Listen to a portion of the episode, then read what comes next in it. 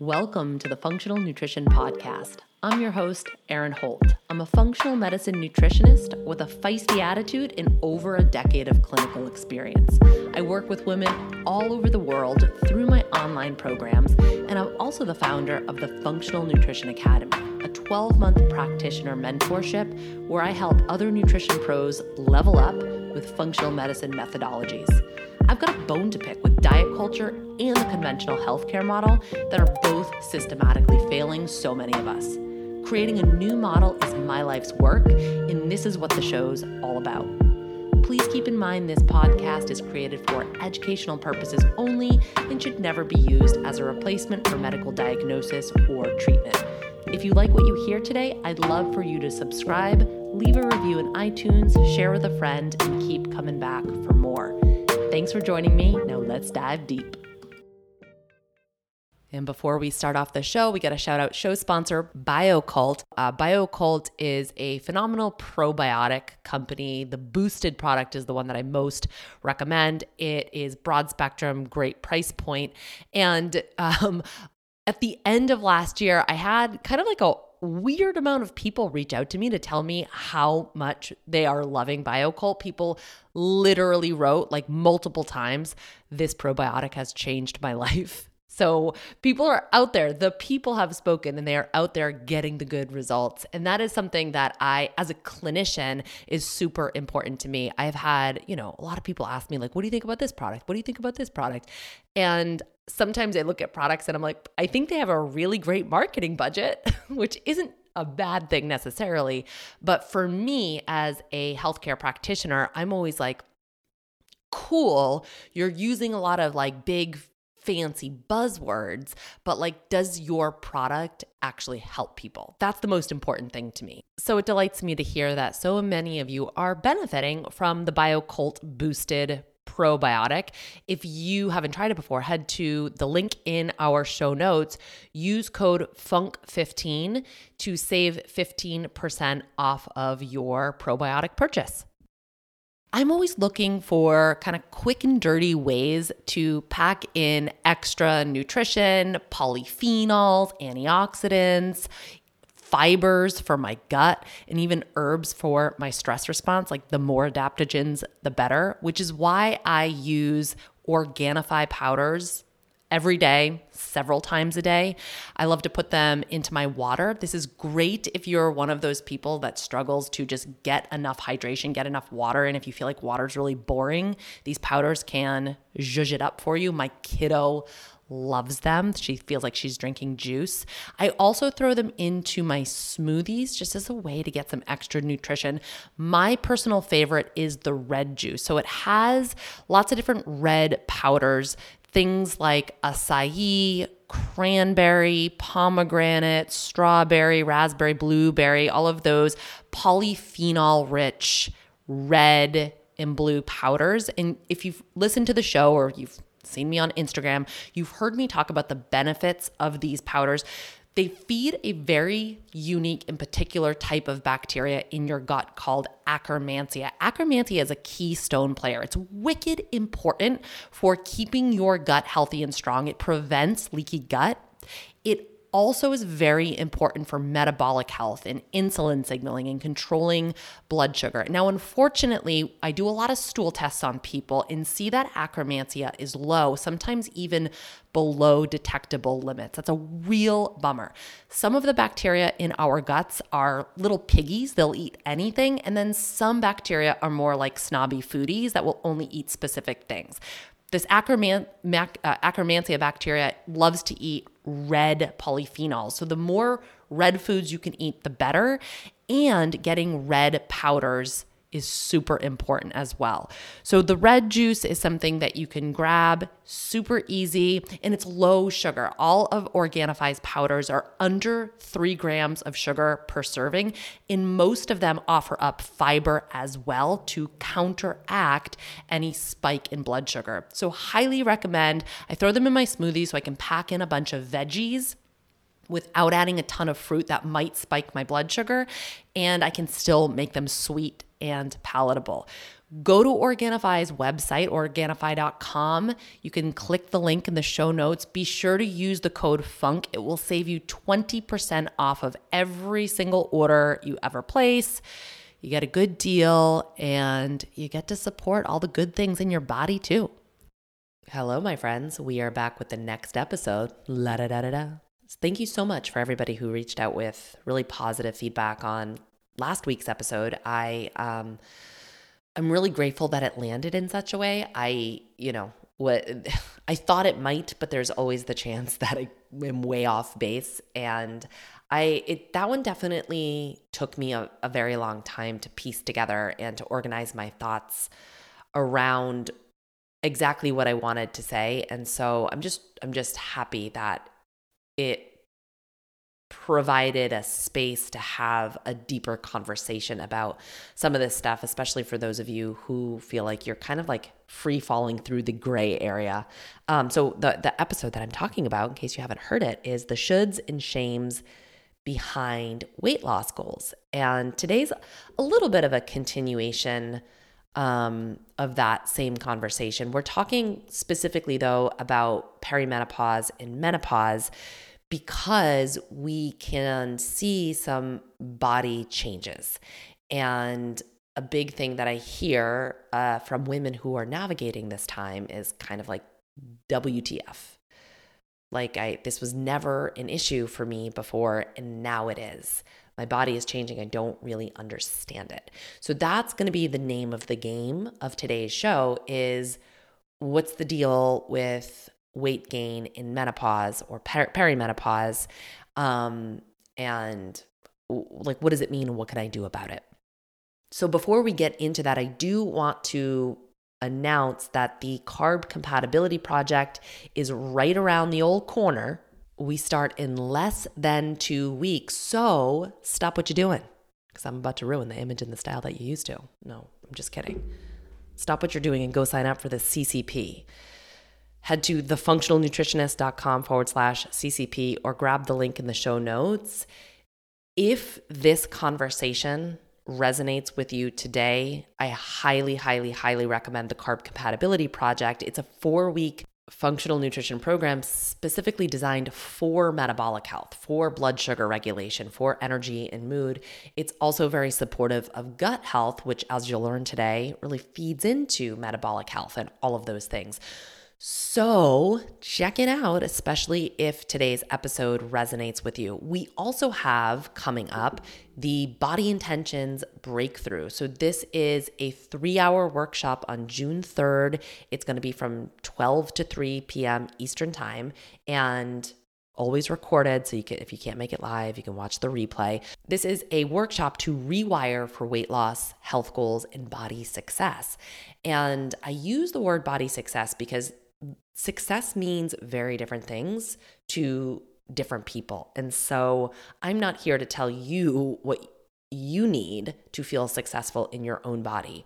Um, and I'm certainly not suggesting that weight loss is a uh, proxy for measuring success. I don't, am I using the word proxy right? I don't, I don't, I'm not entirely sure. It, it, I'm not suggesting that weight loss is an indicator for success. But what I am suggesting is that you have to figure out what would it feel like to be successful in your own body. So for some people, it's like, I want to be out of pain. For some people, it's like, I want to, I don't want fatigue. For some people, it's like, I don't want to live in fear of, what my body is doing. I don't want to live in fear of symptoms. And for some people, it's like I want to feel comfortable in my own skin. And so, whatever that looks like to you, I want to be clear that all of that is welcome. You can bring it all into the workshop. So, that's available for purchase on my website. We'll link it in the show notes. And just understand that if you sign up for the Carb Compatibility Project, you get access to this workshop for free. So, bonus for you.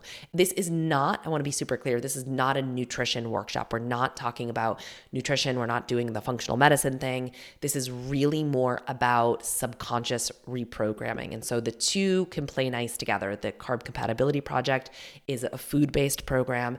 And then we're really working really specifically focusing on the mindset and limiting beliefs and subconscious reprogramming with this workshop. So, with all that said, let us get into the topic of today, which is menopause. And I'm going to use menopause as a catch-all term for perimenopause and menopause even though they're, you know, different different times, but just to make it easier on myself, you'll hear me say menopause a lot. So, menopause. Um the way that I pre-frame any discussion about this period of time is like I think about it like this. Our society really puts women in kind of like there's th- three main archetypes. We've got the maiden, we've got the mother, we've got the crone. In our society, the maiden is revered, right? That's when we're like young, you know, useful, youthful, all that. The mother is honored, sort of, maybe. Like, I think the mother is honored as long as, like, we're sacrificing all of our own needs and forfeiting our sense of self to motherhood, then the mother is honored. Oh, you're so strong. Uh, and then we've got the crone, which is essentially like pushed aside and reviled. And so there can be through perimenopause and menopause, there can almost be this like grieving process. And now, please keep in mind that I am saying this as somebody who has not yet lived this and so i'm not going to plunge all the way down into this this particular aspect of the conversation but i've worked with women who have gone through this. And so there can be a bit of a grieving process of like, who am I and like what is my role? And you know, I think about the way that I went once I did cross that threshold from maiden into mother postpartum, I was very much so like, who am I? What is my role here? What is my existence here? Like I, I had to kind of reorganize myself and re-identify myself as just an aside, I, I recently read this and um, about about motherhood um, from uh, Catherine Reitman. I don't know if I'm saying her name right. She's the creator of Working Moms. Hilarious, love her dearly. Uh, but she was talking about uh, getting advice about parenting and mothering, and she said one thing that's ever that the only one thing that's had, held true for me: the best mother you can be must include the dimensions you developed before having kids? Are there any parts of yourself that have gone quiet since becoming a parent? Oh, I love that one. I saved that one. Um, so, anyway, there is this whole like when you cross you're starting to cross into the the threshold of this crone archetype in so many cultures this is this is revered. This is honored right? This is where wisdom is. This is the elders and we just our society just doesn't see it that way right? So there's this there's this whole emotional uh, situation that can come up. And then on top of that, if we are experiencing physical body changes that we haven't experienced before, well, oh dear, you know, now we've got a lot of confusion thrown into the mix. And so that's really what I'm focusing on in today's show is that piece.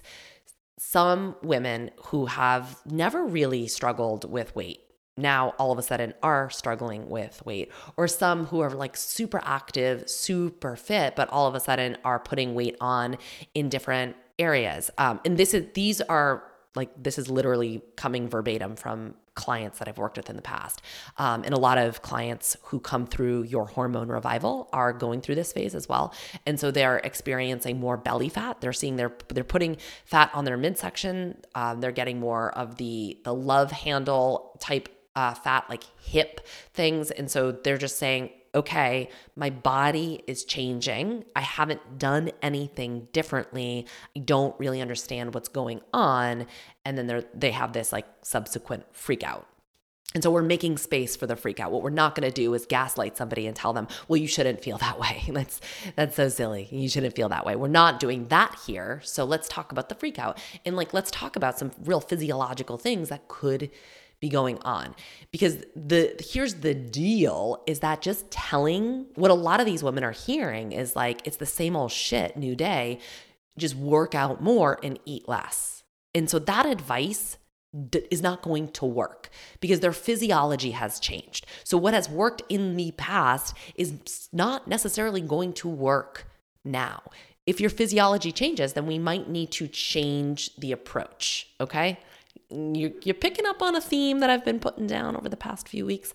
So, Again, this is all tying into last week's episode. If the approach isn't working, try a new approach. So today I'm going to hit you with the goodness of what a new approach could look like for you if you are in this time frame. And by the way, if you have a friend or a family member or a loved one or a coworker, whomever who is going through perimenopause, is going through menopause and is struggling, send them this episode because maybe it could help. So, what I'm going to read, I pulled this from a slide that I've created for something else. And I don't know if I wrote these exact words myself or if I grabbed it from somebody else. So, if this is somebody else's words, I do apologize and please let me know um, if I'm taking somebody else's words. But this kind of sounds like just snarky enough that it's probably me. So, I wrote, putting a postmenopausal woman on a strict diet without addressing physiology changes is not only insensitive, it showcases lack of understanding of the aging body.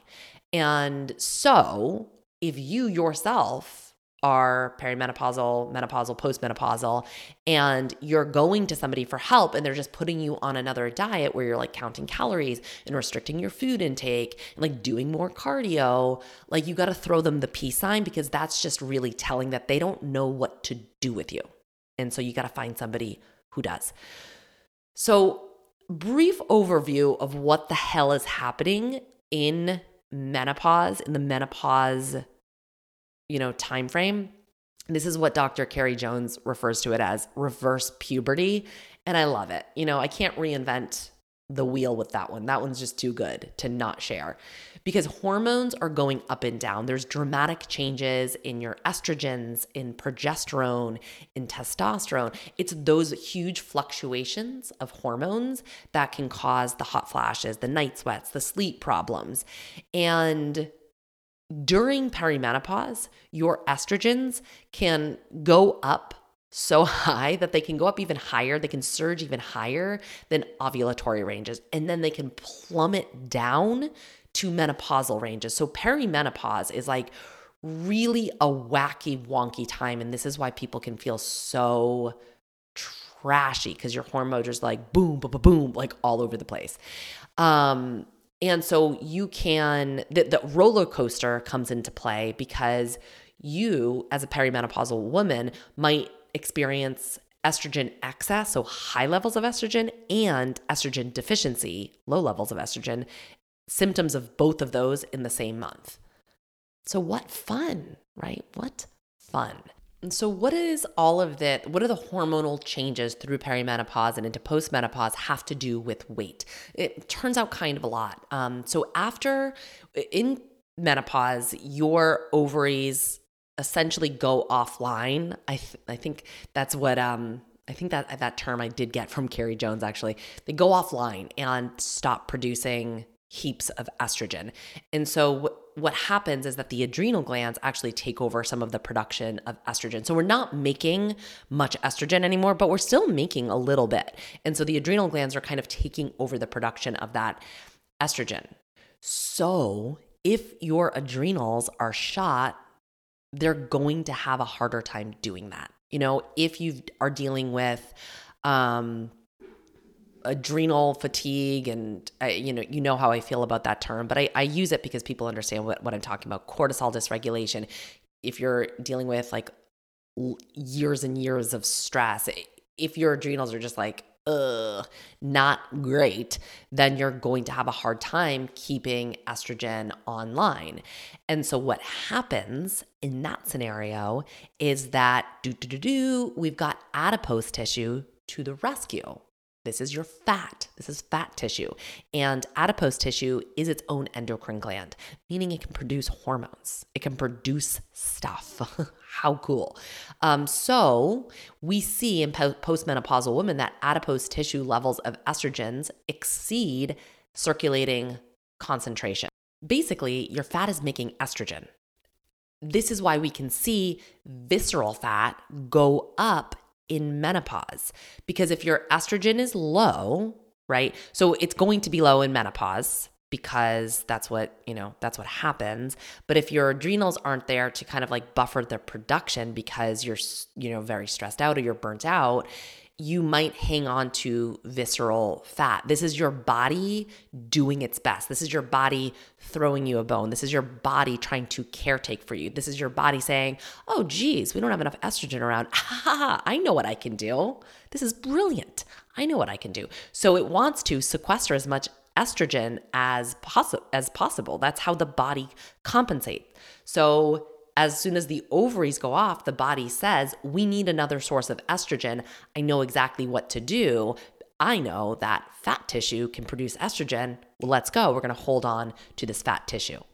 So, we're going to get more into the specifics of what to do. You know, like I'm going to give you all of the the whys and then we'll talk a little bit more about the hows. But this is a really big key concept that I want you to understand. This is why we're starting here.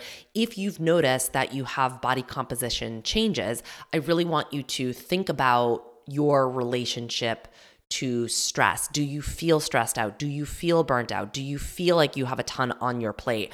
Are you adding things to your plate all of the time but not taking things off? Do you know how to say no? Do you do you know when you've reached your limit? Are you aware of how to communicate uh, boundaries? All of the stuff that I talk about all of the time. What is your relationship to stress? And are could this stress be contributing to the overall picture?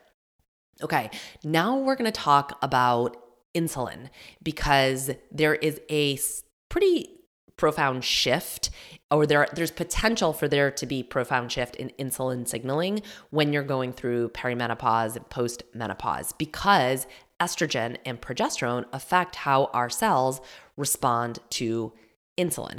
After menopause, changes in your hormone levels can trigger fluctuations in your blood sugar levels. Okay, so that's that's another important key concept.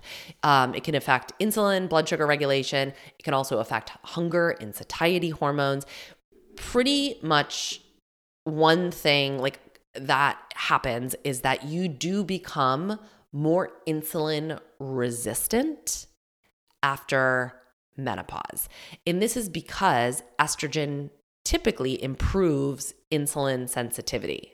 So, with estrogen deficiency, we can see insulin resistance, we can see metabolic dysfunction, we can see blood sugar imbalance, and this this all contributes to you know to the, those metabolic changes after menopause.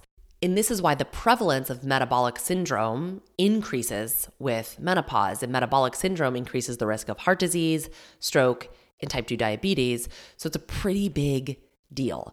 Now, all of this that I'm talking about is, um, you know, based on research in theory, right?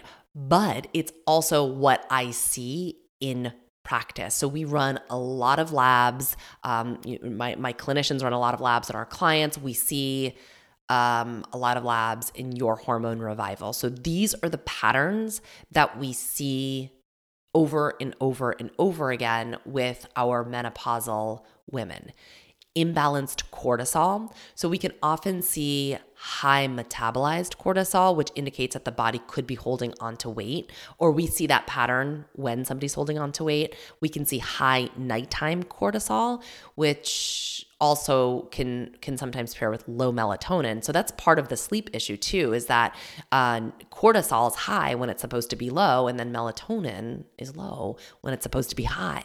And so this imbalance in uh, hormones can really impact sleep in a negative way. We can see elevated CRP, which is an inflammatory marker. So, with these changes, inflammation can go up. We can see high ferritin. We see that pretty commonly. Um, ferritin is an acute phase reactant. So, it it when there's an inflammatory process going on in the body, we can see ferritin elevated. We also very commonly see high hemoglobin A1C, high fasting glucose, elevated fasting insulin, super, super common. So that's telling us that yes, blood sugar is high, and yes, insulin resistance is happening. And uh, we can even see um, some of these, you know, surprisingly commonly we see A1C and fasting glucose in the pre diabetic range.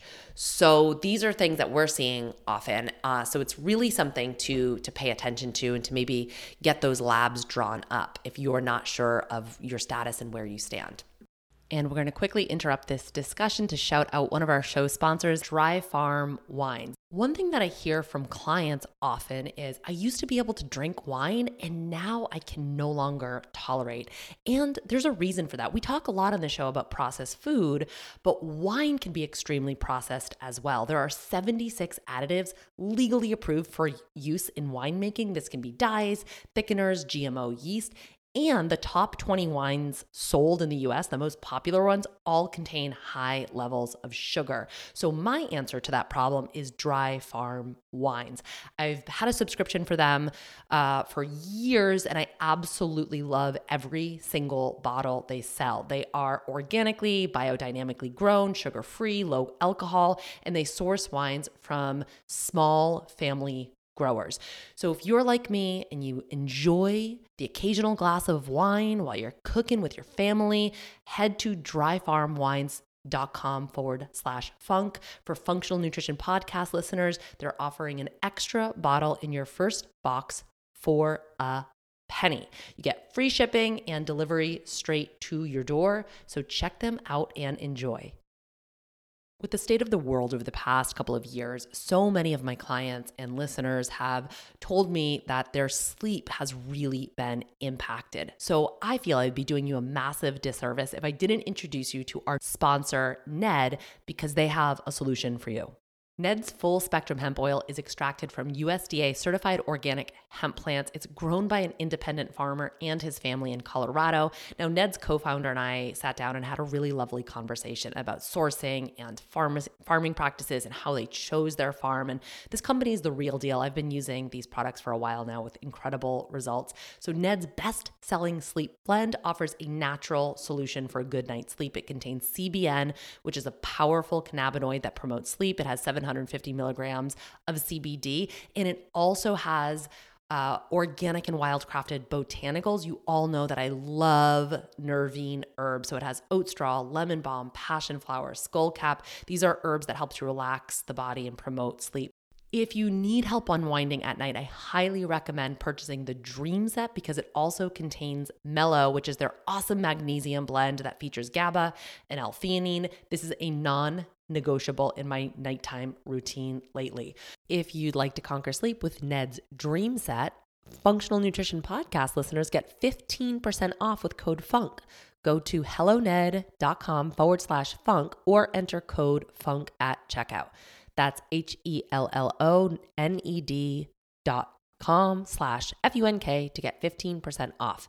Thank you, Ned, for sponsoring the show and offering our listeners a natural remedy for some of life's most common health issues. So, if you don't have the labs sitting in front of you, let's talk about some signs and symptoms that you might be dealing with insulin resistance and high blood sugars. So, the way that I kind of think about it is that high blood and this is a little oversimplified but it helps to kind of it helps you to understand i think and it's usually pretty accurate but high blood sugar is or symptoms of high blood sugar is if you're feeling tired after eating or you're craving sweets or coffee after eating whereas symptoms of low blood sugar is you feel more energized after eating. And these can often pair together. So sometimes you might feel one sometimes you might feel the other, that's pretty common. But overall, if if this is your overall pattern, I'm to read a list to you. If you're like, yeah, that really sounds like me, chances are you may be dealing with some high blood sugars and some insulin resistance. So needing sweets or caffeine after meals or just feeling like you want to like crash out and take a nap after eating a big meal, intense sugar cravings, always feeling hungry, feeling tired after eating, if you have high triglycerides, if you get really hangry and irritable when you skip meals, if you've got fatigue, aches, and pains. Now, obviously, fatigue, aches, and pains can be a number of different things. So we we want to think about that in the overall context of this list. Um, inflammation.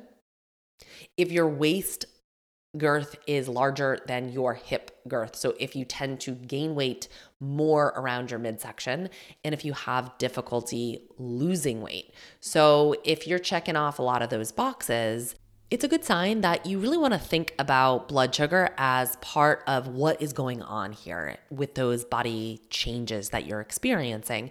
And um, I, I really want to keep today's show um, approachable. And so I'm not going to get into like high level nitty gritty stuff. However, if you've if you've like want to learn more about blood sugar and insulin resistance and all that, I've got plenty of podcast episodes where I've really done a deep dive on that. We also have a free metabolic training series that's available that you can grab on my website, thefunctionalnutritionist.com forward slash metabolic. It's a three part video series, totally free. So if you do want to tuck into more, you can have at it. But a really overly simplified top down view is that insulin is a storage hormone. So if insulin's high, it's telling the body to store its fuel essentially, and it can store it as fat. And so that's why insulin resistance can contribute to weight gain and to fat gain. Okay, so let's talk about what we can do about it, right? So that's some some brief background on what is happening physiologically what can we do? And I always encourage everyone to start with lifestyle and diet because these are two huge needle movers when it comes to menopause. Stress is absolutely paramount for the reasons that I've discussed. We need to support the adrenals, you need to support your stress response.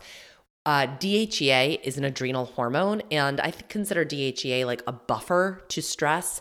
And DHEA starts to fall with age. That's just kind of a natural aging progression. Um, but when we have low DHEA, we have less rebound when it comes to stress. We have less resiliency. We don't recover as well. So there's, we just have less capacity to manage stress on a physical body level as we age. And the the more stress we have like the more it's going to work against a menopausal woman. And that's just facts babe. And on top of that we just know that high stress is not uh, congruent with weight loss goals. Stress impacts our hunger our satiety. Stress impacts our fat cells. So if you're noticing body composition changes if you've noticed weight gain stress is just it's not going to help you out. Next up build muscle um, lift heavy weights. This is going to improve your insulin sensitivity. Constant cardio raises cortisol. And I am not saying we shouldn't be doing cardio. I am saying reevaluate your approach to movement. Because let's say you're somebody who is a runner, right? And you're like, I'm running, I'm, I'm eating the same foods, I'm, I'm running the same, I'm doing everything the same, but my body is changing. Yeah, your body is changing, your physiology is changing. And so if what you've been doing is not getting where you, you want to go, it might be time to change some things up. So you could consider adding more strength training into the mix, um, putting on the muscle mass. Um, high intensity interval training is a great idea. I always recommend doing this to tolerance because with any intense training, you can push yourself beyond your own capacity and elicit a stress response, which is just going to kind of derail everything that we're talking about. But HIIT training activates the AMPK pathway, which is the central pathway for managing blood sugar issues, managing insulin, creating a healthy metabolism. Um, it also determines whether we burn fat or store fat. Um, and so I definitely recommend if you can tolerate it, and meaning like you don't feel totally wiped out after uh, interval training workout, pepper that into the mix. Um, the thing that the, issue that I take with intense training is that people are running around super duper stressed. They're under eating, they're under sleeping, they're over caffeinating, they're, you know, hitting their life to the absolute max. And then they go into the gym and they try to do this they take that same exact approach at the gym where they're trying to hit everything to the max and so that is i just you know i see a lot of hormones hormone reports and I just don't see that being supportive of overall health. So if you can pepper in interval training without overtaxing yourself, then consider it.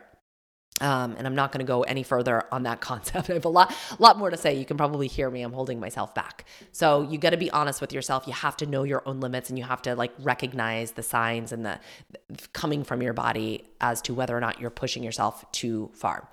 Um, something that you can do that is extremely beneficial is walking.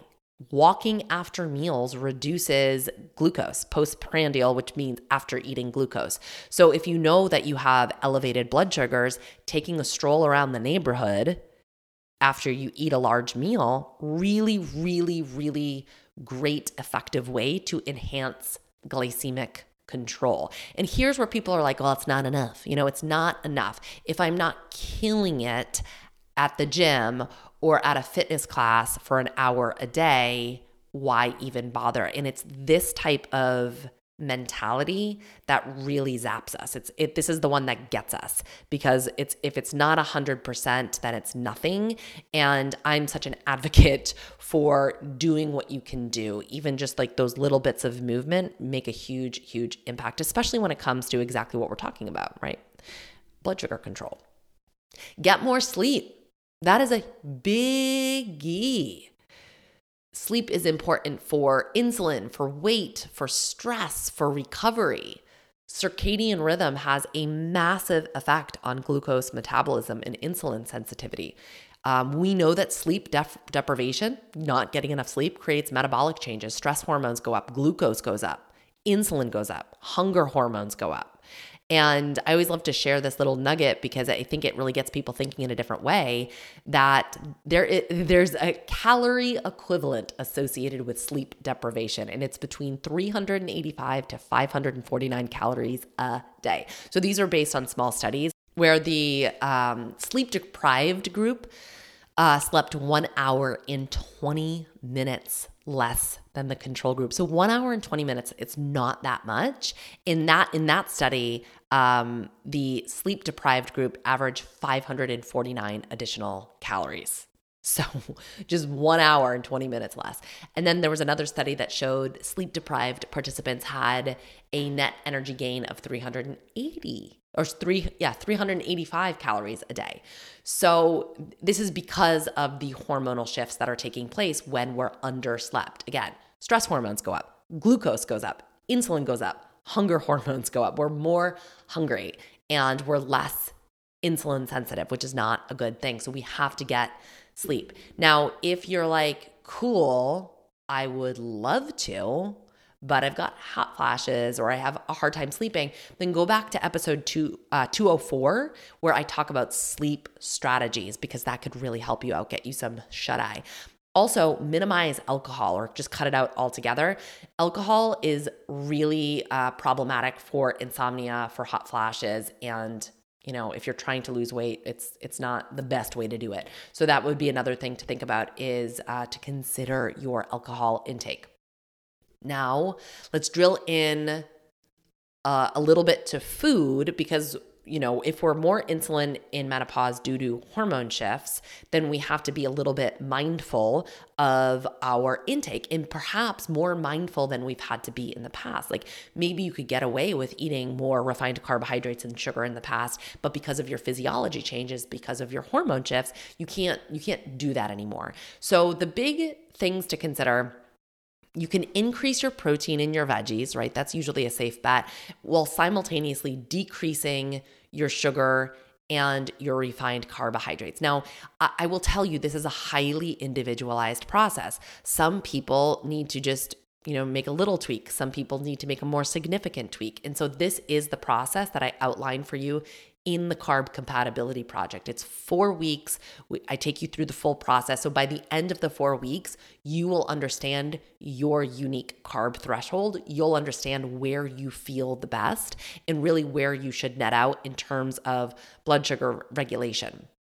Um, so I encourage you to sign up for that. We can also think about fibers. Fibers is a biggie. So, fibers help to fibers that we consume feed the good bacteria in our gut, and those bacteria then go on to produce things like short chain fatty acids. And short chain fatty acids are key regulators of blood sugar regulation. And so, if we can increase our fiber intake or even use fiber supplements, um, we can really help our gut bacteria support our overall metabolic health. But using leveraging fiber supplements also has an added benefit and a different use because if you consume them in a strategic way with your meals, uh, that can really help with the glycemic response of your uh, of your food, which is huge. I just feel like fiber, when it comes to high blood sugars and insulin resistance, fiber is a really underutilized tool. So that's why we cover this in a module in the carb compatibility project is like how to utilize fibers as a way to support your overall metabolic health. And we're hitting it from a couple different angles. And then, of course, we have to talk about the gut. We need to optimize gut health. The gut microbiome is essential for insulin signaling and blood sugar control. So this is a huge part of the carb compatibility project. Pretty much every single thing I do, we bake gut health into it because it's that important.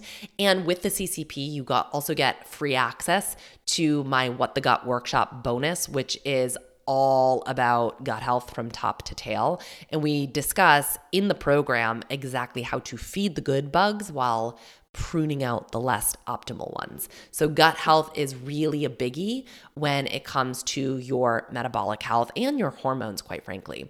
And then finally, and this kind of feeds into gut health, but finally, we need to talk about the gallbladder because the third most common GI issue with women, especially women over 40, is gallbladder issues. So if you are female and you're over the age of 40, you should be suspicious of gallbladder health. If you're overweight, that adds to the likelihood of it. Okay. So, gallbladder, we have bile, bile acids, and these things are made in the liver. And the gallbladder stores them, stores up the bile, and then it releases bile in response to dietary fat. Because one of the jobs of bile is to emulsify fat, it's to break it down so we can absorb it for the body. So there can be a breakdown of that system because some people are like, well, I've had my gallbladder removed because gallbladder remove, removal is very common. Um, so I don't have any issues with my gallbladder, but you actually can. Even if you've had your gallbladder removed, what happens is that the cystic duct takes over, it becomes the new gallbladder. So bile flows into the intestine instead of collecting in the gallbladder. So it's kind of I, I always refer to it as like a it's like a garden hose that you you know like when you turn off the hose but you didn't turn it off all the way. So it's like drip drip drip drip drip. That's kind of the deal. So bile is like kind of constantly dripped out into the intestines. So you're eating dietary fat and you're getting this like drip drip drip this slow trickle of bile when in reality it should be more like a gush. So if you like squeeze the hose, you put a kink in the hose and you squeeze it and then you open it up and it all comes rushing out. That's really what it should be more like in response. So you eat fat, your body senses it and then it like squirts out a bunch of bile to properly emulsify that. So if it's just this like little drip drip drip, it's not concentrated enough to break down fat. And so that's where we can still see issues kind of like you know, I'm using air quotes, gallbladder issues, even though you no longer have a gallbladder. It's really more about effective um, bile synthesis and bile release. So you might be like, okay, how did we get from menopause to talking about squirting bile? Like, what, what happened? Did I miss something? Did I black out? What, what's going on? There is a link, I promise. And it has everything to do with insulin because insulin promotes gallstone formation. So, as estrogen levels drop, as we discussed, insulin can increase. And so, with this one two punch, we can see gallbladder problems increase. So, are you starting to understand why? It's like, oh, okay. I'm starting to get why maybe gallbladder stuff is so common in women over 40 when these shifts are take, starting to take place. Does it kind of make sense now? My, I know I was a little bit all over the map, but hopefully this is tying it together a little bit. So, there is a hormone connection here. The human gallbladder, I think this is fascinating, contains estrogen and progesterone receptors. And so the presence of these receptors might explain the sensitivity of gallbladder tissue to these hormones. So, taking medications that contain estrogen, so this would be oral contraceptives like birth control or um, hormone therapy drugs like hormone replacement, which a lot of women will go on after menopause, is actually a risk factor for gallbladder disease. Um, and this is this applies to estrogens, but also some evidence suggests that progestins as well. So estrogen will increase cholesterol secretion into the gallbladder and decreases bile salt secretion. So we're we're we're uh, secreting less bile, which we need, and then progestins decrease bile salt secretion and decrease gallbladder emptying. So both of those two things, and progestin is different than progesterone. Progesterone is the hormone our body makes. Progestin is a synthetic progesterone, which is found in different hormone therapies. And so if you're on a medication like this or you have been in the past, then that can increase your risk of uh, gallbladder and or bile issues. So let's talk about some symptoms because maybe you're like i've never heard of any of this before. This is like news to me. I mean, a lot of people aren't just like sitting around thinking about their gallbladder and their bile right? I mean i think that's fair. So let me talk about some symptoms uh, uh, that your you could have some bile issues. And so what happens is bile really should be like free flowing and like running and we can like just like it's like easy access and we can just squirt it out at any any time and what happens is that bile can get start to get like kind of thick and, and sludgy. And this is before it gets to the point of gallstones um, because it can it can form gallstones. But before it even gets to that point it's called sludge. And it's just like it's exactly what it sounds like. It's like it's like thick not free flowing bile. And so symptoms that you're dealing with this um, bloating and distension. So, con- like just eating and feeling distended. Your belly is, you know, it, it's just bloated. It's it's distended. I'm just saying the same words over and over. you know what that means, though, right? You get it. Okay, it's kind of like some people are like, I feel pregnant or I look pregnant. Um, burping and bloating after eating fatty meals. So, just an inability to break down fat, or just like I can't digest fats well, because remember, one of bile's main jobs is to help us break down fat. Uh, burping after fish oils is a is a real tip off. If you have upper back and abdominal pain, um, if you've got just kind of ongoing digestive issues, because there's a lot of fat in a lot of the things that we eat. If your stool, we're going to talk about poop for a second, so you're going to have to look in the toilet for this one.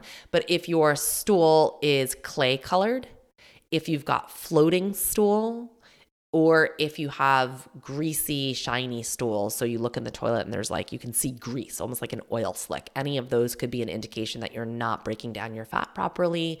If you've got red skin, especially on your palms, dry or flaky skin, itchy skin, and this is a byproduct of not absorbing your fats or not being able to like access your dietary fat. The skin gets dry. And then if you've got low vitamin D, despite the fact that you're, you're, you're uh, taking a supplement, you you're still you can't get those vitamin D um, those vitamin D stores up. That could be an indication that there are some bile issues going on. And why it's a big deal, it well, one, we need fat, right? We need fat for health. We need to be able to absorb the fat that we're eating. But bile doesn't just break down fat. It helps to modulate the immune system. It has uh, they can it has neurological function, vascular function. Bile salts impact receptor sites throughout the entire gut that help to modulate your metabolism, including blood sugar regulation. And they they really act as signaling agents that kind of speak to and modulate the like the entire gut. So this is why gallbladder issues and bile issues have such far-reaching implications on, you know, the rest of the body, on GI function and beyond. So if we don't have enough bile, if we're not producing enough bile, we can see microbiome imbalance. Um, we can see more inflammation in the gut and in in the uh, intestine. We can see leaky gut. We can see biotransformation issues. So, this is like how we have the ability to clear toxins and hormones out of our body. We need efficient bile flow as a way to, to do this. It's a huge part of our detoxification process. So, bile, total unsung hero. Totally. I've been I've been referring to bile as an unsung hero for years. It's just we just don't talk about enough. We don't support enough. We don't think about it enough. So, because it's such a big deal, we're going to get into that way more in an upcoming episode, probably next week. So, stay tuned for that.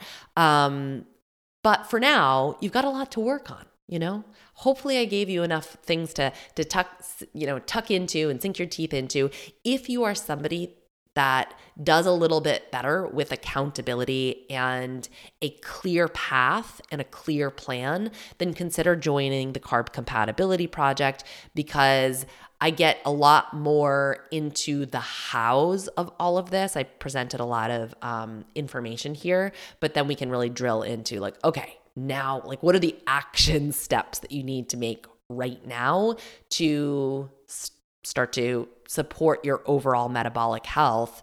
Um, because the, the truth of the matter is, the longer this stuff goes, the harder it is to unpack. If you can catch high blood sugar, like when it first starts happening, or high insulin levels when it first starts happening, then um, we can really set you up for success later on down the road. So, that is my hope and my intention with the Carb Compatibility Project. So, I look forward to. Um, working with you in June. And I'll catch you next week. Thanks for joining me for this episode of the Functional Nutrition Podcast. If you got something from today's show, don't forget to subscribe, leave a review, share with a friend, and keep coming back for more. Take care of you.